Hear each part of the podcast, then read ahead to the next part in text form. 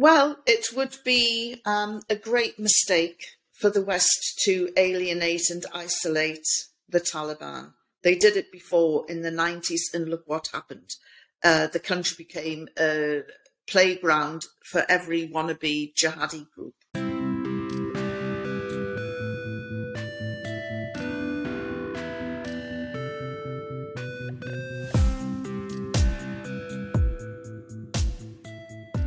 Hi everyone. Before we start, I want to take a minute to talk about my next book. You may have heard about the story of GameStop in January or February and thought it was all over. You're sadly mistaken.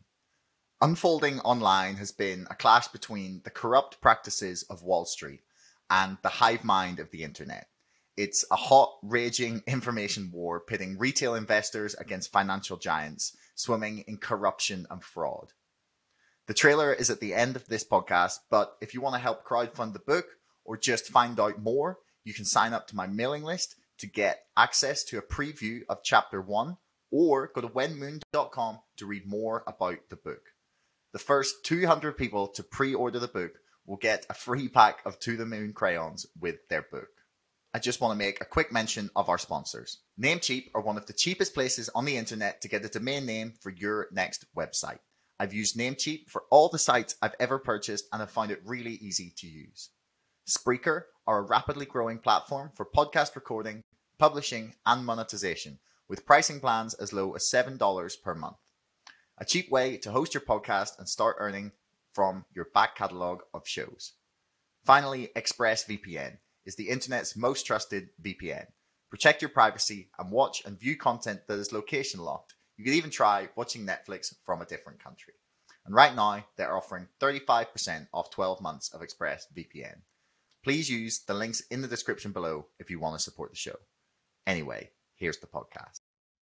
Uh, so, um, hello and welcome to another episode of Chatter. Today, I'm here with Doctor Yvonne Ridley, who is author and journalist, uh, author of the books In the Hands of the Taliban, Ticket to Paradise, Torture Doesn't Work, and The Rise of the Prophet Muhammad, Don't Shoot the Messenger. Uh, Yvonne, welcome to the show.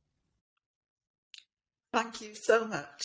Yeah, not a problem. Um, I, I wanted to get you in after I was trying to uh, trying to find someone to talk to about the, the situation in Afghanistan, and then you just popped up in my LinkedIn uh, feed uh, totally by accident, and I was like, hang on, I already know the perfect person to talk to about this.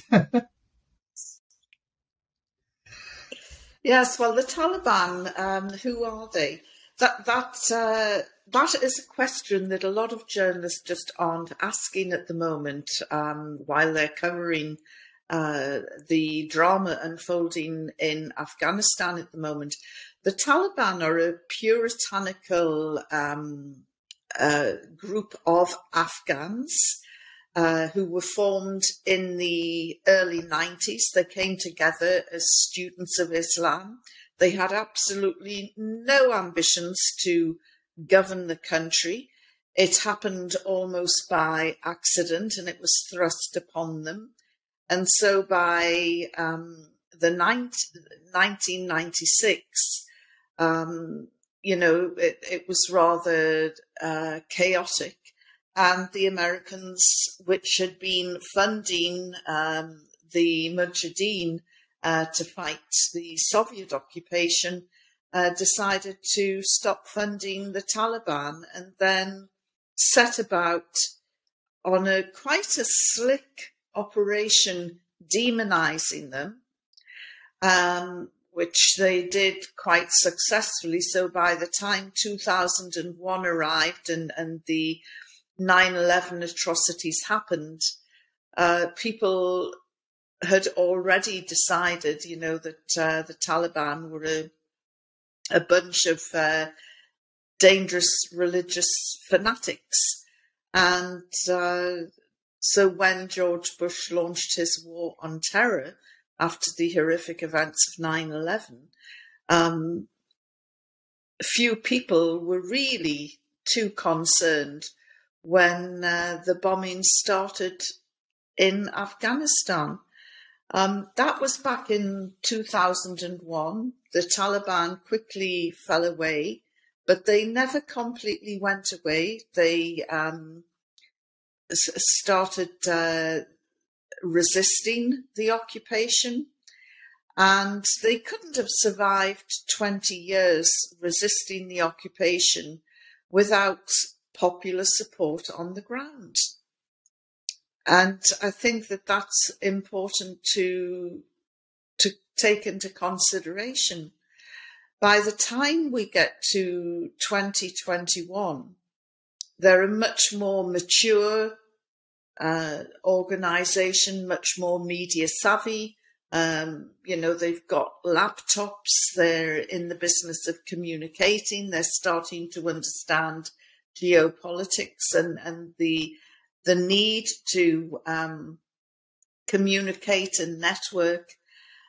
And as a result, Um, with a combination of one of the most corrupt governments in the world, um, the Ashraf Ghani government, and with the unwelcome, uh, by now, American occupation, it was very easy for them to um, march through the country and virtually take it uh, without too much resistance. And there was seventy-five thousand of them. Um, in the face of a three hundred thousand strong, highly trained, highly weaponized um, Afghan National Army. But the Afghan National Army and the police force just seemed to melt away as the Taliban advanced. And by the time they got to Kabul, they'd taken uh, most of the world by complete surprise. So that's who the Taliban are. Um, they're still, as I say, they're much more media savvy now, much more um, worldly. The one thing that they that hasn't changed are their religious beliefs. You know, they're still very puritanical. Um, but to hear them talking about human rights was um, really astonishing, uh, not just human rights, but women's rights. Um, you know, they are misogynistic. Uh, it's quite true, but um, don't make the mistake that um, women hate them because, uh, as I say, they, they couldn't have advanced as quickly as they did without popular support. And a lot of women were supporting them. And why people find this strange is beyond me when you consider that the women who are showing their support had husbands, brothers, sons, fathers who were killed, arrested, or brutalized under the U S occupation. Yeah, no, I want to get on to to uh, some of the writing you've done there about about um, female support for the Taliban. But uh, I want to go back just a little bit to get like a bit more understanding mm-hmm. here of of um, sort of their their earlier uh, earlier years and and you. So you mentioned early on they had um, no ambitions for power. That um, when in two thousand one, early on in the, the campaign, when America and um, Britain had first arrived, that they they kind of fell away um, and sort of shrunk back, and that. It seemed like you were suggesting that the reason that they then became successful was that they were opposed to the occupation, and that uh, the from the sounds of things, it sounds like as the the Afghani people began to grow more opposed to the occupation, that led to the Taliban gaining more support and power within the country. Is that accurate? Yes. Yes, that uh, that's right. You know, there's, um, I've been back to Afghanistan quite a few times, and there's a very famous saying that uh, you can rent an Afghani, but you'll never own one. And uh, they, um, you know, they're very much their own people. Uh, and it, it's with good reason that Afghanistan is called the graveyard of empires, because a lot of empires have been broken um, while trying to occupy Afghanistan. Why do you think that is? Like, is there something, is it the, the geography, the culture, the people? Well, it's a landlocked country. Uh, the people are are very um, strong and tough. Um, Afghanistan is in the heart of the old Silk Road trading route. And I just think historically, you know, they've been very welcoming of visitors. But those visitors who don't leave, you know, they get tired of them quite, uh, quite, well, I'm saying quite quickly. It's taken twenty years, um, but they, uh, you know, it's quite clear they'd had enough of the occupation. So um, maybe people don't know um, very much about, about yourself or, or your story initially, and your kind of... Um, yeah, I'm not quite how to say it, the interactions with the Taliban themselves. Uh, do you want to give like a a bit of a, a background on, on yourself and, and, and sort of what happened and, and why you'd written your, your first book? Yes.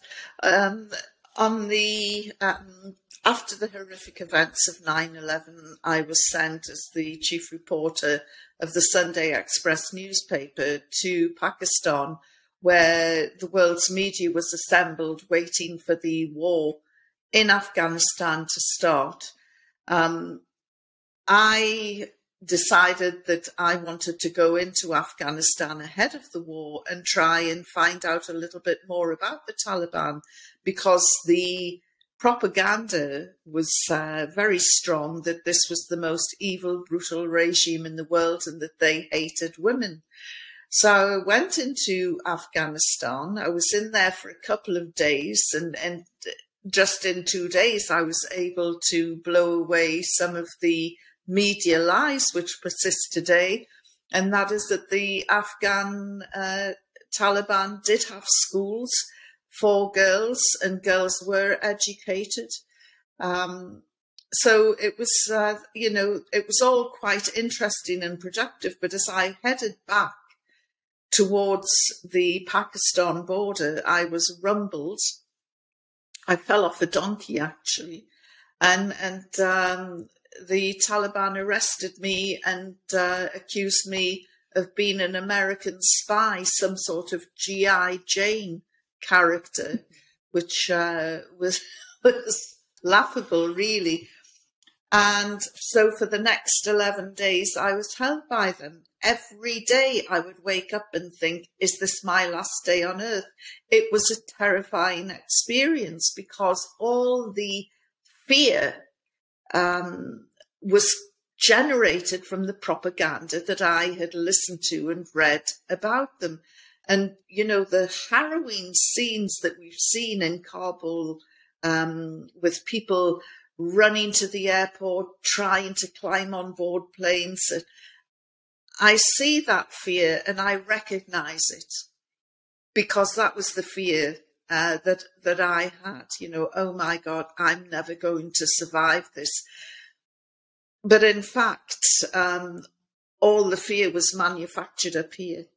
It was, um, it was unfounded. Of course, that isn't any consolation to the desperate plight of Afghans who, you know, have had twenty years of this propaganda. Many of it's a very young population in Afghanistan, and uh, many of them can't remember or don't know what life was like under the Taliban, but the stories have gained in the telling, and we can, um, you know, that panic and that fear, Um, I wouldn't dismiss it at all. It was very real, very palpable, and and uh, very sad. So I I had this experience, um, and I g- genuinely didn't think I would get out alive. So on the grounds that you don't kiss the hand that slaps you, I became the prisoner from hell. And I spat at them, I swore at them, I threw things at them. And their reaction or their response to this was, why are you being like this? We want you to be happy. You are our guest. And I'm thinking, well, why are you being like this? Because you're supposed to be brutal and evil and Why aren't you living up to the job description? So even though they were kind to me and showed me courtesy and respect, I was still um, terrified, even to the point where they handed me um, over to the Pakistan authorities and I walked across no man's land. I got out of the people carrier backwards, and just so I could keep my eye on them, and walked backwards for a while because I thought as soon as I turned my back, that's when they're going to shoot me. Um, once I got over to the other side, and people, uh, fellow journalists were saying, how did the Taliban treat you? And I thought about it and I said, you know, they treated me with courtesy and respect. And then I thought, gosh, um, I was so badly behaved. And I would have gone back but I to apologise. But I think if they saw me going back to their border, they would have shot me because, you know, my captivity exposed a whole clash of cultures and prejudices on both sides. And it um, it it certainly was a, a life-changing experience for me. Yeah, that's right. Well, I mean, I, I can't even imagine. I think just walking across no man's land alone would have been um, horrifying, let alone the actually getting captured part. Um, now, they you said they, they'd arrested you, um, but then they were trying to describe you as their guest, essentially. Um, yes. what, what was the, the sort of, what was their justification then for, for like arresting and detaining you? Because if they're trying to, do, that's, that's generally not how I'd treat a guest. No, uh, that was pointed out to them by me several times. Um, they genuinely thought I was an American spy and they wanted to find out Um, a little bit more about me, and uh, they sent some of the scariest looking men down from Kabul to interrogate me. Mm. They all had massive big black turbans and big black beards, and the large, I didn't realize it at the time, but the larger the turban um, was an indication of the level of piety and respect that uh, this person would have.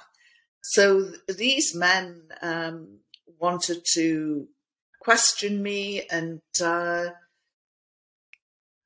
and they, you know, as I say, it was a complete clash of cultures. They sat in a semicircle and they looked everywhere but at my face. They couldn't make eye contact. And I saw this as a sign of guilt. I thought, they're going to kill me. And they're so guilty about it that they can't even look me in the eye. Of course, I would find out later that they were showing me respect by not staring at me or looking at me directly in the eye. So, you know, that was the first clash of cultures. Um, then they discovered, um, I think it was the third or fourth day, they came in and they were really angry. We had a translator. And they said, you have lied to us. And I said, everything I've told you is the truth. They said, you never told us you had a daughter. I said, but you never asked me if I had a daughter. And they said, but you said you were single, that you weren't married. I said, I'm not married. And one of them threw his hands in the air and spoke in English. Well, how can you have a daughter? And I'm thinking, really? And and then I said, do, do you have the concept of um, divorce in this crazy society that you're running? And uh, he nodded brusquely. And I said, I am divorced from my daughter's father, but it's civilized. We keep in touch. And he then said, well, why haven't you married again? And I said, I have my own job, I have my own wage, I have my own car, I have my own home. Why would I need a man? And they reeled and collectively got up and had to go out. And the translator said, oh, he said, they're so disgusted with you. You know, um, you can't continue speaking to them like this.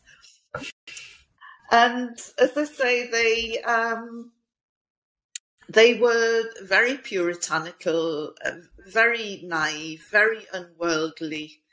Um, but the Taliban of today is quite different. And I don't know if you saw the extraordinary press conference that uh, was uh, was given, but the Taliban spokesman, who I've spoken to on the phone a few times and actually wondered whether he really existed or if it was just a lot of people using the same name, um, he he appeared and, and seemed relaxed. Um, engaged with women journalists, um, answered questions directly without hesitation, which, let's face it, is more than the President of the United States has done in recent days. You know, he, he just refuses to engage the media. So this was, um, this is quite a different, much more mature looking Taliban than the ones that uh, came to power in the nineties. Okay, um, so I guess what, a lot of people are concerned that they might well be um, putting on some sort of show, essentially, for the press, that they're, they've picked their most um, media-friendly their, or media-savvy uh, person mm-hmm. that they can find, that they're telling the Western media and the, the rest of the world exactly what they need them to hear in order for them to establish some sort of like system of, of government control organization of, of the country, essentially. And I guess that it would, a lot of people's critique would be that this is all a front and this is, um, there's going to be like uh, oppression of, of women, like they're going to have rights taken away. They're going to have, uh, perhaps even be like beaten in the street for for choosing to do things that would have previously been acceptable, like um things like not wearing a, a hijab or the like. I'm just i'm just giving you the things that i have i have mm-hmm. I've seen people um make the argument for, but it sounds like you don't agree with that assessment. Well, if they are lying, um they'll never be forgiven Uh, by the Afghan people, who have been lied to. They're sick of the corruption, um, the corrupt behaviour of politicians. What particularly concerns me is a, a lot of politicians fr- from across the European Union, um, in Britain, in America, um, a lot of Western feminists are talking about um, women's rights. And I started to look into um, the rights of of women because, uh, you know, Boris Johnson was saying, this hasn't been a waste of time, you know, in twenty years, look at how, how women, are, they're back at school, and, and he's, you know, saying that this is a, a great success story. Well, according to the Central Statistics Organization, eighty-four percent of Afghan women are illiterate, and only two percent of women have access to higher education. And um, the looking at, at uh, the suicide rates in Afghanistan, you know, globally more men than women commit suicide. But in Afghanistan, it is quite the reverse, and a staggering eighty percent of suicide attempts are by Afghan women. eighty percent. Um, the Herat province accounts for more than half the cases uh, nationwide. And this is really grim reading and reveals some very unhappy girls and women. A lot of it is forced marriage. This is under this um, Western propped up government of Ashraf Ghani. This isn't under the the the Taliban. And then I started looking at um, the schools, And because of the unstable nature of Afghanistan, um, last year about ten million children missed out on regular school attendance, but three point seven million children have never had an education at all. So, you know, what about um, all these school programs that we're, we're told about? The reality, and it's easy enough to, you know, to, to verify.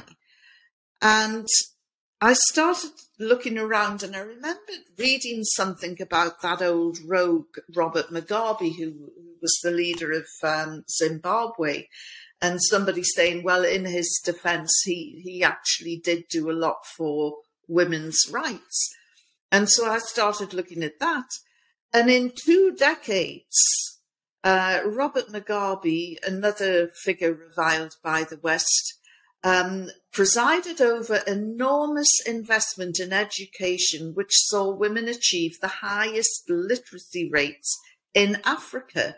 And within two decades of coming to power, eighty-nine percent of the adult population of Zimbabwe was literate. It was a huge success story. Now, you know, America, Britain, NATO, um, all the other European countries, they've had twenty years to to turn the education system in Afghanistan around. If Robert Mugabe could do it, why couldn't they? Um, they've certainly not through lack of funding. You know, trillions has been spent um, on the military. They've created um, an army, an air force, militarily, um, and all of this will be inherited by the Taliban, by the way. Um, you know, it, it's um, a huge, vast sums of money.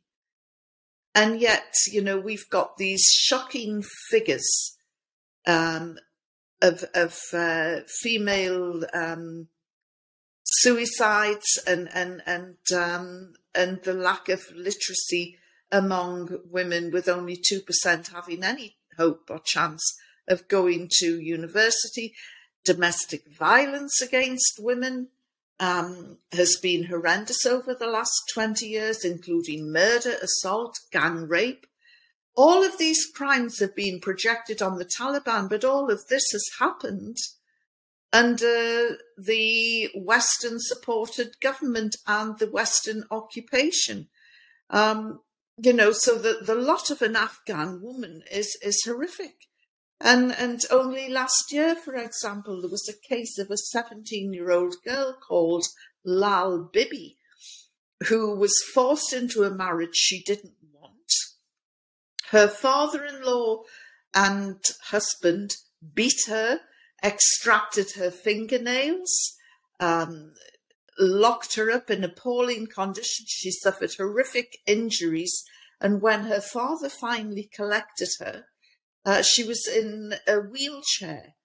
And, and um, the police were called, and, and they did arrest the father-in-law and husband. And then the local warlords um, went to the police station And, and forced their release, which allowed them to flee um, from the province they were living in to a, an area controlled by the Taliban. Well, I hope one of the first things that the Taliban does when, you know, if they're promising to uphold women's rights, is to have these two men arrested and tried, because, um, you know, the, And, and Lal Bibi isn't just an isolated case. So when I hear fellow, you know, female feminists, sisters talking about the rights of Afghan women, I, I just wish that they would um, acknowledge the truth of uh, that, that very few Afghan women are enjoying rights that they think they have at the moment. There are, a few, you know, it would be churlish to say it's been a disaster. There are some amazingly strong Afghan women who are heading up N G Os, who are doctors, clinicians, lawyers. Um, we uh, see female M Ps in the parliament. So, you know, yes, there are a few green shoots of hope, um, but these are, you know, privileged elite women. I'm concerned, um, as somebody from a working class background, I want to know what's happening to the women in the rural areas and how they are. And, and um, of course, you know, we've just had a little slice of the suffering that they're going through at the moment. So I just wanted to clarify one thing, actually, that you said there um, before I ask a couple more questions, is that uh, you said that fifty percent mm. of the suicide, the female suicides were in um, Harap province. Is that how you pronounce it? Um, yeah. And now, uh, forgive mm-hmm. my ignorance, I have no idea if that's Taliban controlled or if that's been somewhere that's been like broadly um, under Western uh-huh. occupation. Well, it wasn't. Uh-huh. It, uh, Herat is on the border with Iran, and um, it's uh, it, it wasn't um, Taliban controlled, but it was one of the first areas that fell. It was quite a, a significant um, win for the Taliban. Okay. So um, one of the things that you're you're essentially um, saying here is that it, it's that women have been treated poorly under the, the Western occupied regime, perhaps even more so than they, they have been in, in Taliban controlled areas. And a lot of, you kind of referenced there, a lot of the, the women who uh, are in Afghanistan who have become um, politicians, uh, C E Os of N G Os, uh, doctors, uh, journalists, uh, things like that. And that, that that's the sort of person that I've seen a lot of focus on in the last um, mm-hmm. couple of weeks when, when people have been talking about it. Uh, are they, in your mind, at risk of losing the things that they have yeah, built, earned over the past um, twenty years or, or however long they've mm-hmm. been sort of working for? Is, is that like a real fear? Is that like a, a realistic fear that they're... they will have their their jobs and their lives, careers stripped from them? Like, will they be barred from from working there? Uh, and and yeah, is is that is that a, a real fear that, that people should should have? Well, I did see a meeting um, taking place. It was on YouTube, and some friends who speak Pashto confirmed what was happening. And it was um, health workers, doctors, uh, senior hospital administrators challenging um, the Taliban minister who is going to be responsible for health in the interim period. And they wanted assurances from him. We will still have our jobs. Can we still do this? Can... And he was assuring them, making the right sounds, which is encouraging, but uh, if they are lying, as I say, they will never be forgiven, and and um, it'll just be more of the same. You know, f- Afghanistan has had forty-five years of war, civil war, strife, Russian occupation, American occupation, um, the Taliban um, Mark One. and and uh, various warlords, bombing campaigns. So it was actually really refreshing to see these people sweep into Afghanistan's um, seat of government and start talking peace and start talking women's rights and, and start uh, giving uh, very... assuring words of um, of a general amnesty. Now, how true that is remains to be seen. There will, I'm sure, be people on the ground who can't forgive and can't forget, and there will be retributions. You know, we saw this um, after the uh, the Spanish Civil War, where women's head was shaved. You know, they were deemed collaborators. Um, after the the collapse of um, the Vichy government in France and, and the departure of the Nazis, thousands of women had their heads shaved and were paraded around the streets. So, you know, this happens in at, at an end of war, in transitions. Um, I'm thankful we haven't seen those sort of themes yet in Afghanistan, but the fear is there. And it's, you know, this is going to be down to the Taliban to convince um, their fellow man and woman that uh, their words are genuine, that the amnesty is genuine. Um, and, and uh, you know, we need to see deeds. We've heard the words. Now let's see it rolled out in action. So you mentioned that the the um, the previous regime was, uh, I think you described that there's the most corrupt government in the world, or one of the most corrupt governments in the world.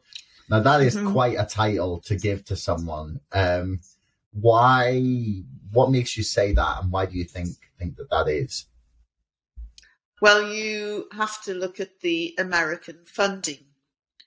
Um, they have sent billions of dollars to pay the wages of the soldiers on the ground, which is another reason why the Afghan National Army seemed to melt away. Many of those soldiers hadn't been paid for months. Some of them hadn't been paid in more than a year. Now then, where's that money gone? Because America sent the money, billions of dollars, it's gone somewhere. And it certainly hasn't been spent on education or women's rights. And so why would a soldier risk his life for a government that is stealing his wages? And now, I've had mixed reports about Ashraf Ghani. I've heard people say that he is a genuine man and that he's not corrupt. Well, if he's not corrupt, he has presided over an administration that is, and he has promised to get on top of this corruption. Now, he's either blind, incompetent, or he's corrupt himself, or it could be a combination of all three. Um... He certainly, uh, and, and he's also partly responsible for giving the impression to the Americans, to the British, to NATO, everything is fine, we've got a highly trained army, they can keep the Taliban at bay, and he hasn't been telling the truth. So, which is why, you know, they've been caught off by complete surprise. Yeah. So what do you think it is that led the Taliban to be able to take over in eleven days, essentially? Is it just that they they have the majority support within the country? It's been planning, preparation. Um, they've had a, a base in Qatar, and they have, um, some of their leaders have gone out and networked with warlords, with governors of provinces, with tribal leaders. This is the tribal society. And they've gone out to the tribal leaders, and they've done a hearts and minds job and, and asked for their support. And, uh, and then they've, um, they've gone And, and ramped up the um, the fight back to reclaim the country. It's been helped by the fact that um, the Americans said we're leaving by September eleventh. Uh, it's always helpful to know when the occupation's going to end. Um, And on top of that, the corruption from the Ashraf Ghani government that has really demoralized the uh, the Afghan army and the uh, other civil servants in the administration. And that is why they've been, you know, it's been a combination of um, of getting everything in place. It's and it's nothing new. It's not rocket science, because it's very similar to what um, Hamid Karzai did when he came from nowhere, apparently, and was swept into power um, by the Americans uh, in, uh, in in the first interim government. And Hamid Karzai, quite bravely actually, um, had gone out uh, into the countryside and negotiated with a lot of the uh, the the tribal elders and leaders to build the, the you know the groundwork for when he was ready to go in. And and the Taliban have done exactly the same thing. You know, it was planning, preparation, but also while they have been doing that, they've also been making strategic alliances with the Chinese, who have a border with Afghanistan, with Pakistan. Um, I mean, the worst kept secret is that Pakistan had been helping the Taliban. They deny it even now, but um, they they did. But um, they've had potential trade talks with China, uh, Pakistan, Iran, and that's hugely significant because, you know, the, the Taliban Mark One um, contained quite a lot of sectarianism um, and, and um, hostilities towards, I knew that was going to happen, and hostilities towards the um, the Shia and the Hazaras, um, and some of the other minority groups in Afghanistan. Um, they appear to have overcome that sectarian divide now, and they said, you know, emphatically that they will protect minority groups. Um, so that that is something new as well. So this Hearts and Minds hasn't just gone out to their Pashtun uh, countrymen.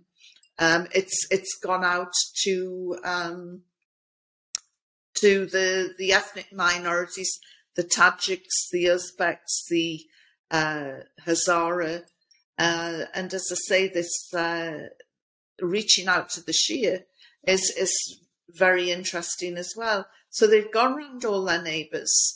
They've also been talking with Turkey, which is becoming quite a regional power um, across the Middle East and, and uh, as, as well.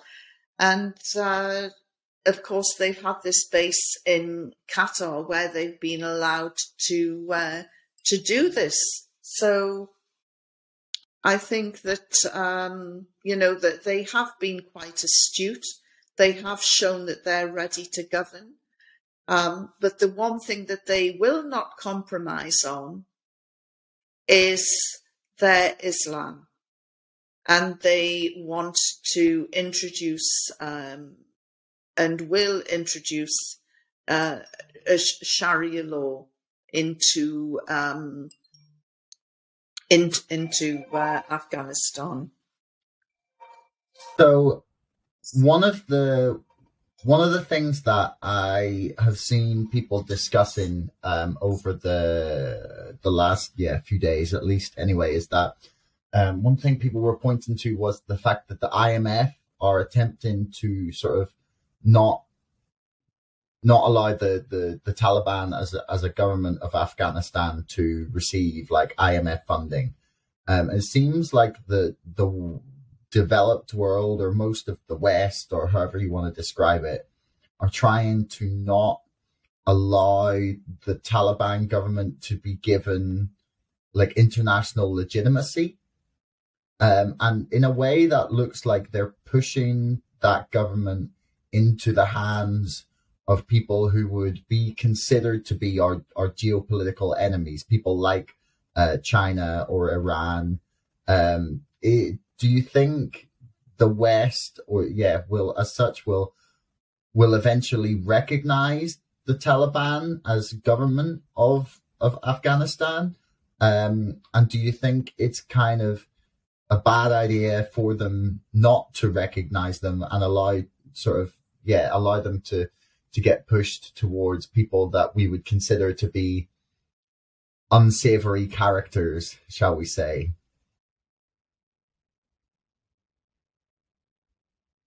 Well, it would be um, a great mistake for the West to alienate and isolate the Taliban.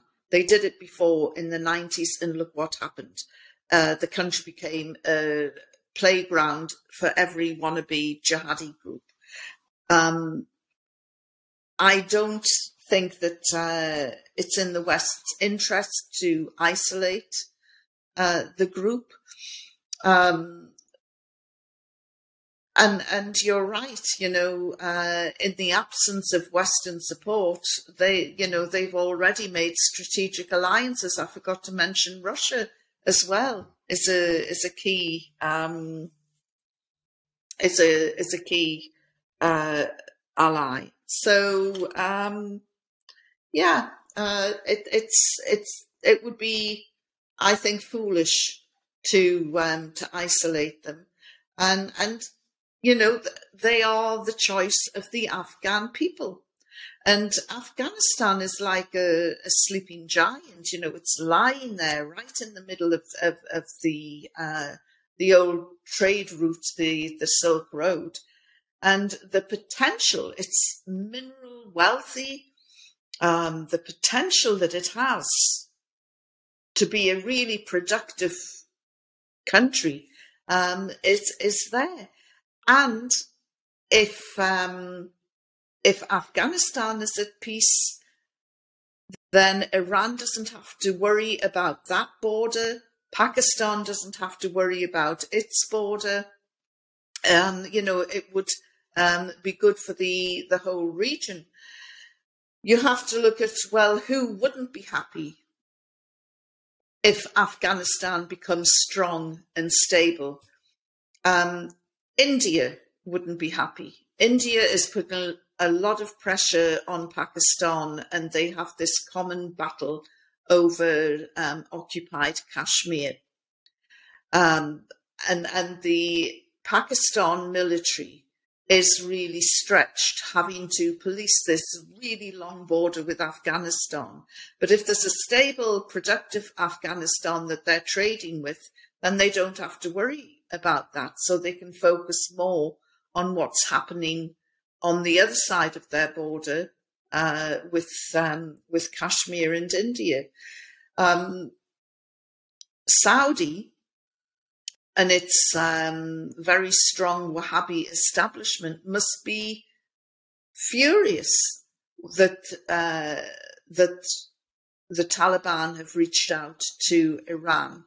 Uh, because, you know, Saudi and Iran, um, there's a lot of hostility uh, between them. And, um, of course, Saudi's new best friend is Israel. And um, Israel is playing this shadow war in the Persian Gulf uh, with Iran. So it's not in their interests that uh, Iran has a stable uh, border with Afghanistan.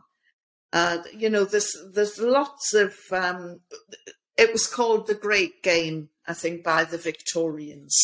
And, and uh, there are lots of um, machinations uh, over a stable Afghanistan. And I, I just think it's time the game stopped and, and let um, Afghanistan develop and, and into a viable Um, state. So yeah, uh, if we can fit them in, I've got I've got two more questions I wanted to ask. Um, yeah. So mm-hmm. uh, first of all, why why were we there? In perhaps you could maybe give like the official justification and then your understanding of why we were actually there. When you say we, are you talking about America? America Britain, and Britain, just yeah. Britain? Well, America and Britain, right, so uh-huh. more, like, yeah. Uh-huh. Well, um, nine eleven was, it really damaged the um, Americans psychologically. This was the first time the country had been invaded um, by a foreign uh, entity. And uh, it, it really shattered them. And they, they had to go for revenge. Um, perhaps if they'd thought about it, it would have been better just to have bombed the uh, Al-Qaeda camps or sent in a special force uh, to go and extract Osama bin Laden. And, and uh, that would have been the end of that. But instead, uh, there was a bombing campaign and an invasion. The relationship between George W. Bush and Tony Blair, if you remember at the time, I think he was called the American Poodle. And, and basically, if America were going in, Britain was going to be by their side, just as if America comes out, uh, Britain has to come out too, because it uh, can't possibly um, remain in Afghanistan without um, the American military backing them up.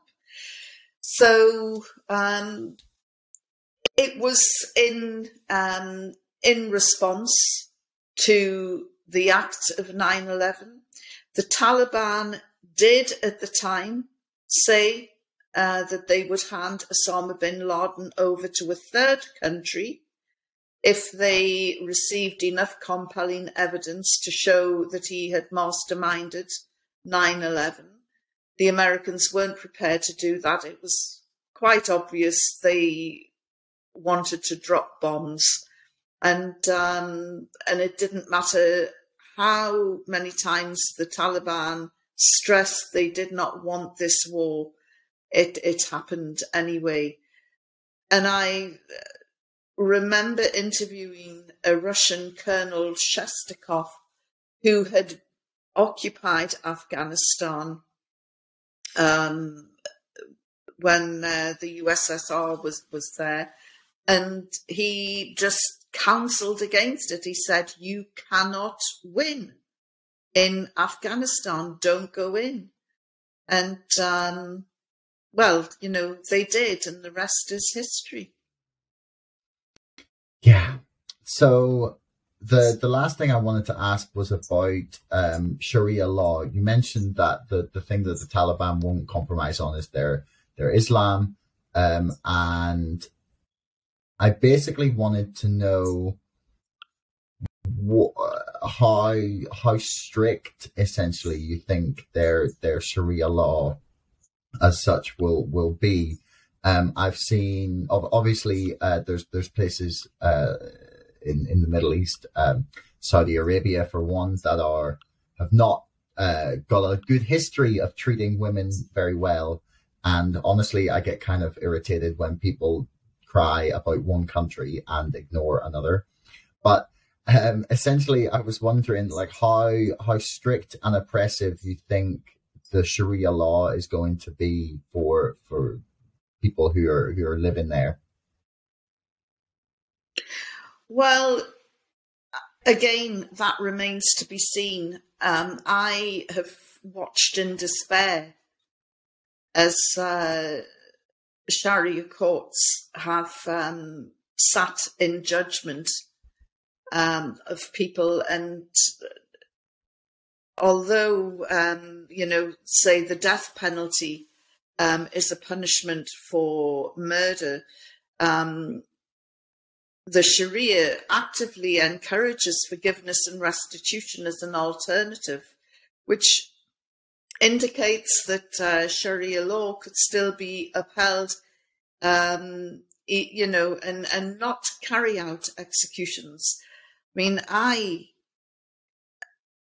think that the biggest flaw with Sharia law is it's dispensed by humans, and humans are flawed and they will make mistakes, which is why um, I'm against the death penalty anywhere. You know, we've seen it in America, and there's, there's no Sharia law there. But um, unfortunately, uh, countries like Saudi Arabia give the impression that, um, that you know, in Sharia, the, the death penalty is sort of hanging over everybody from a thief to, uh, to an adulterer. Um, I, I just think that, um, you know, there are legal systems in the world today that are in operation that have actually taken parts of the Sharia.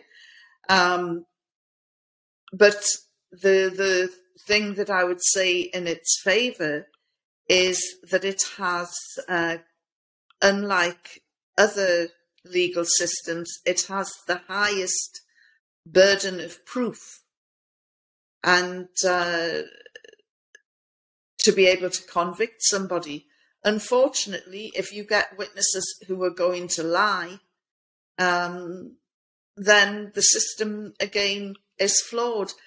And I'm just mulling, mull, mulling this whole thing over because I think that, again, there is an opportunity here for the Taliban to actually not Um, or, or t- just to dispense with um, executions.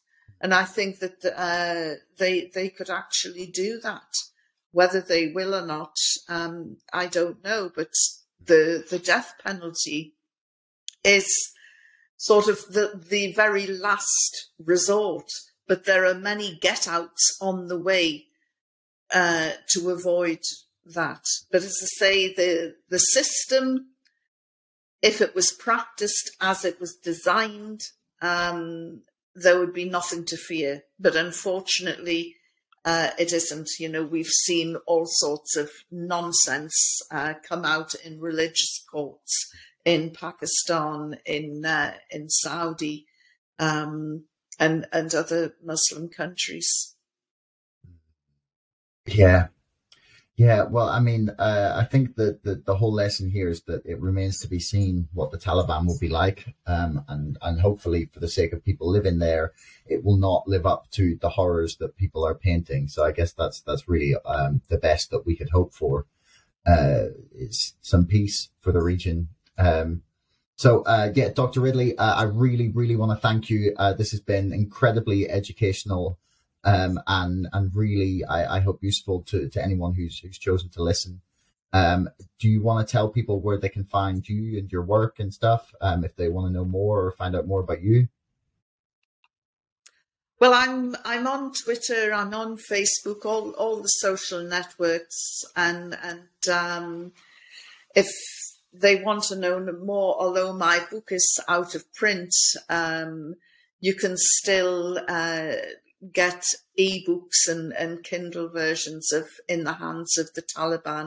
And it's, you know, it's still as relevant today as it was when it was first written. Um, all we can do is uh, pray for Afghanistan.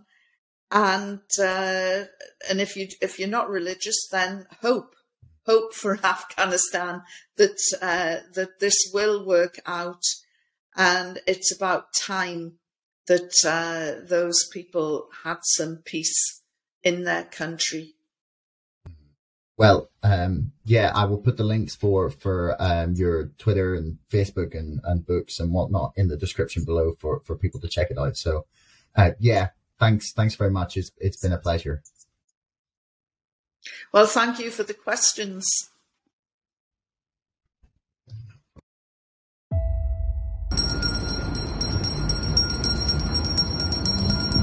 The animal dragged a child around its enclosure. The child had fallen into that enclosure. Officials are now defending their actions. A B C's Alex. A few things I am not. I am not a cat. I am not an institutional investor, nor am I a hedge fund. There's no panic selling. These people, you know, they may have bought at four dollars, sat through four hundred dollars, went back to forty dollars, went to three hundred fifty dollars, back down to one hundred ten dollars, and they have not sold. All they've done is bought more. And there's no answer for that. There's no, they, they, you know, it, it is like art of war mastery by a bunch of idiots who should know better. And they're just, they're just like, I'm not fucking leaving. Fly me to the moon. Let me play among the stars. Let me see what spring is like on Jupiter and Mars. What's been happening on Reddit and in social media and in the marketplace has never been seen before. Uh, to short seventy, sixty, eighty percent of a company, let alone one hundred forty percent, I think a lot of people universally believe something is wrong there. They're powerful. They want a stock higher. It's child's play. Why ever sell into the maw of Wall Street, you know, Reddit bets? Why? Why? Why? But everyone's wrong. It's like The Big Short again, or more like The Big Short Squeeze this time, right? So here we got the fox guarding the hen house, and one of the hens is complaining, the fox is out to kill us. And the farmer says, I'm sorry, the fox is in charge of the hen house. Whenever there is not billions, but like trillions of dollars involved in something, it, I, I argue that nothing is off the table. The way they have absolutely cheated, stolen, robbed everyday people so all our hedge fund billionaire friends can get out and not get killed is one of the most remarkable, illegal, shocking robberies in the history, in plain sight. Super Stonk and the other communities that have emerged are a hive mind, the likes of which we have never seen before. It's madness and brilliance. Insanity and genius all rolled into one. It's very possible that Citadel will be gone in a few months. And, and not just Citadel, but the entire financial system has the potential to come crashing down. These crooks continue to gamble recklessly with the world economy, and this could be the moment that they finally get their justice. You've got maybe ten million people doing this, who now own, you know, probably more than one hundred million shares. And eventually, you know, they might own everything.